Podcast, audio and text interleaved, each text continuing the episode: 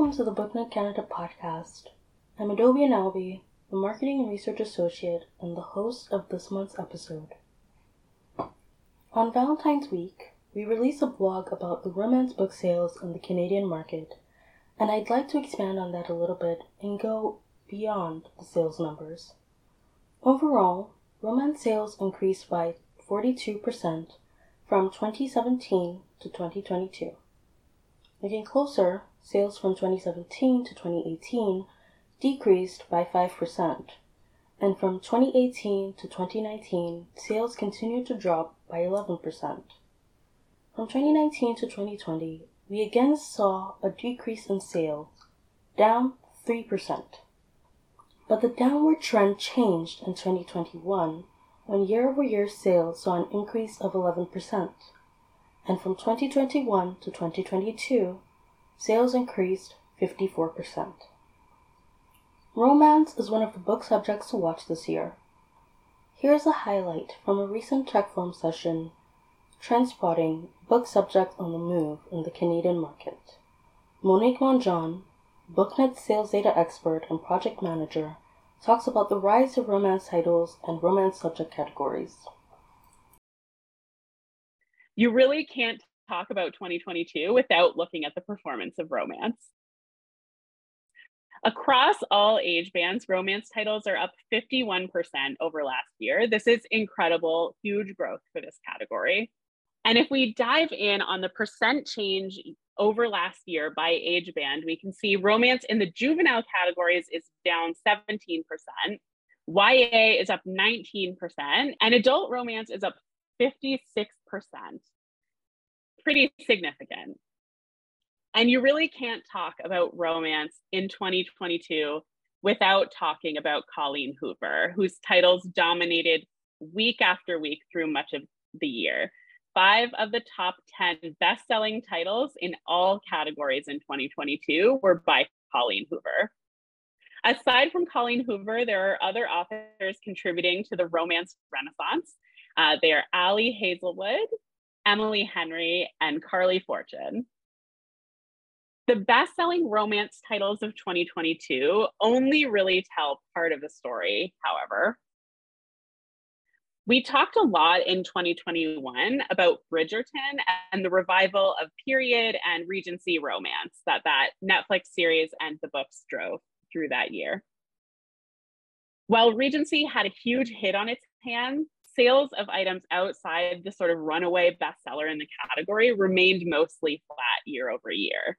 So there was a ton of growth in the category, but not at a huge explosion of new titles in this band. But that's not the case with every category in romance.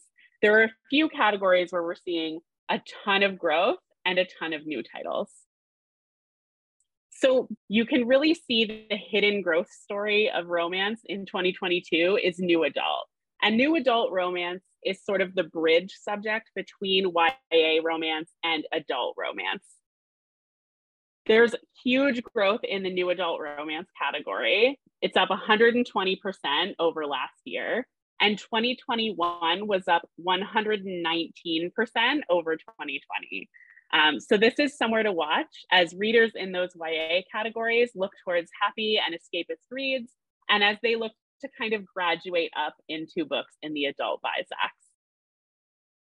Here we're looking at some of the best-selling new adult romances of 2022. We have entries from Ana Huang, Elle Kennedy, Krista, and Becca Ritchie. In the new adult category, there are a lot of these prolific authors with series. They write lots of books. There's tons of stuff for their readers to kind of move on to and explore. Um, and we really see that sort of series or related titles action in this category. According to research from our newly released report, The Canadian Book Market 2022, the top selling English language print book in Canada last year was Colleen Hoover's It Ends With Us. Sales of Hoover's books drove a 55% increase in the romance category when compared with 2021, with five of her titles topping the list. It's clear from the data that romance books are seeing a resurgence. But why? The first place to look, of course, is TikTok.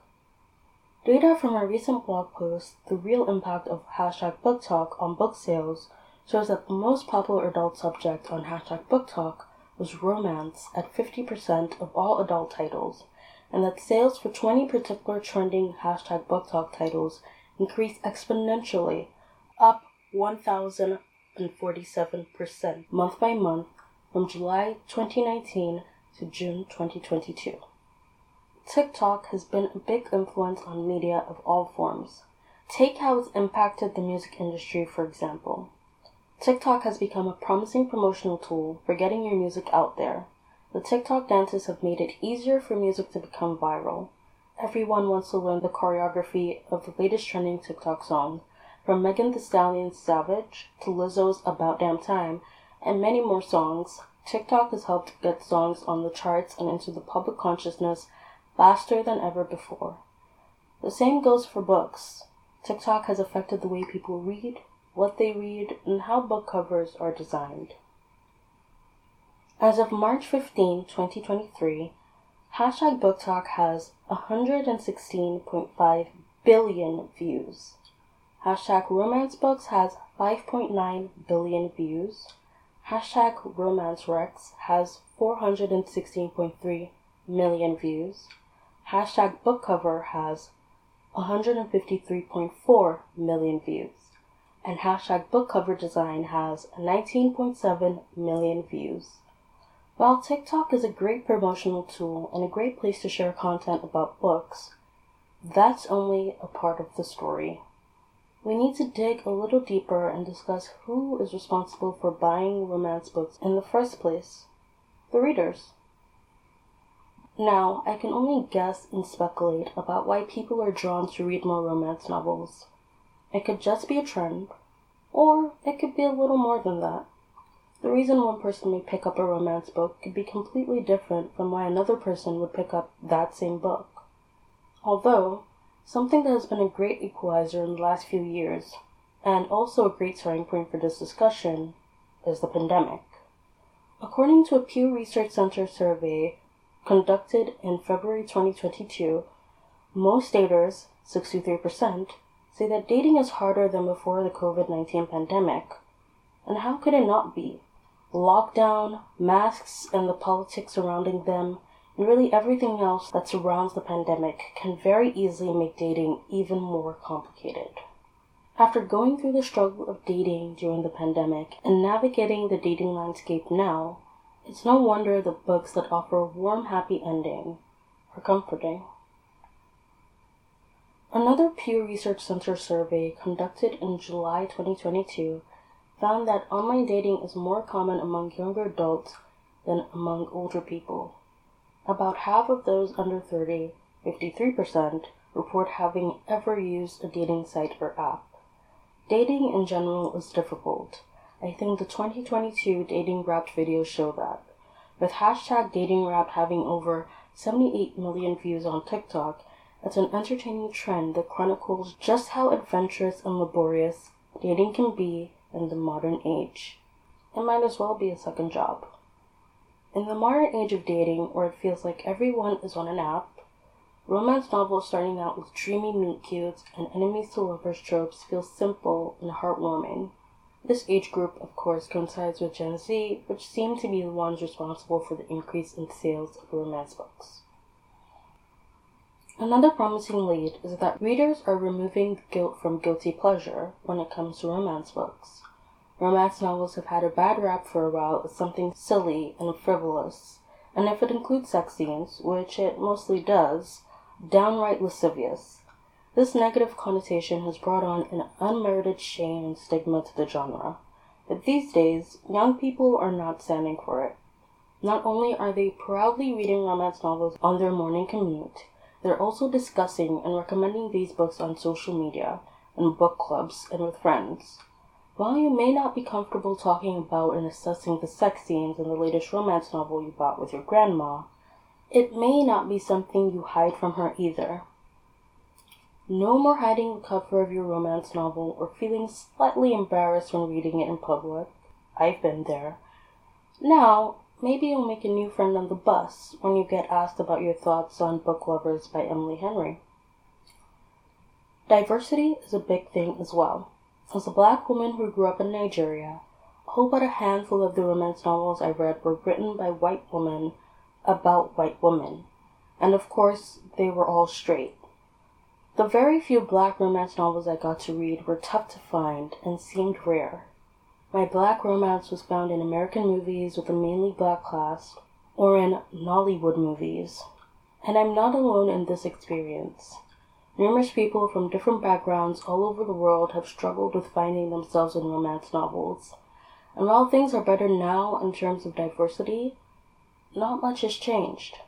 A lot of the modern romance novels being promoted and shared are written by white women about white women, still. But in my experience, it is much easier these days to find romance novels with more diverse main characters, sexual orientations, disabilities, and more. There may be something to say here about promoting more diverse romance novels and making them more mainstream. But for now, knowing that diverse romance novels exist, knowing where to find them, is a good first step. Growing up, like most other books, romance novels were my escape, and they still are. I suspect it's the same for others out there enjoying romance books, especially with the dating landscape being the way it is.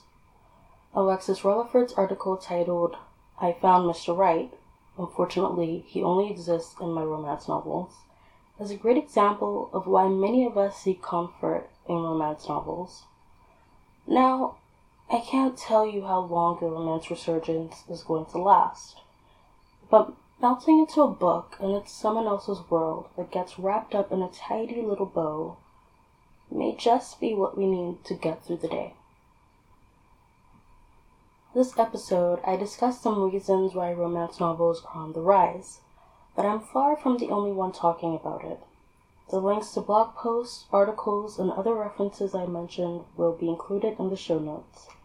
If you prefer to read the transcript, that will also be linked in the show notes. BookNet Canada acknowledges that its operations are remote and our colleagues contribute their work from the traditional territories of the Mississaugas of the Credit, Anishinaabe, Haudenosaunee, Wendat, and Mi'kmaq people, the original nations of the lands we now call Eaton, Brampton, Guelph, Halifax, Toronto, and Vaughan. We endorse the calls to action from the Truth and Reconciliation Commission of Canada and support an ongoing shift from gatekeeping to space making in the book industry. We'd also like to acknowledge the Government of Canada for their financial support through the Canada Book Fund. And of course, thanks to you for listening.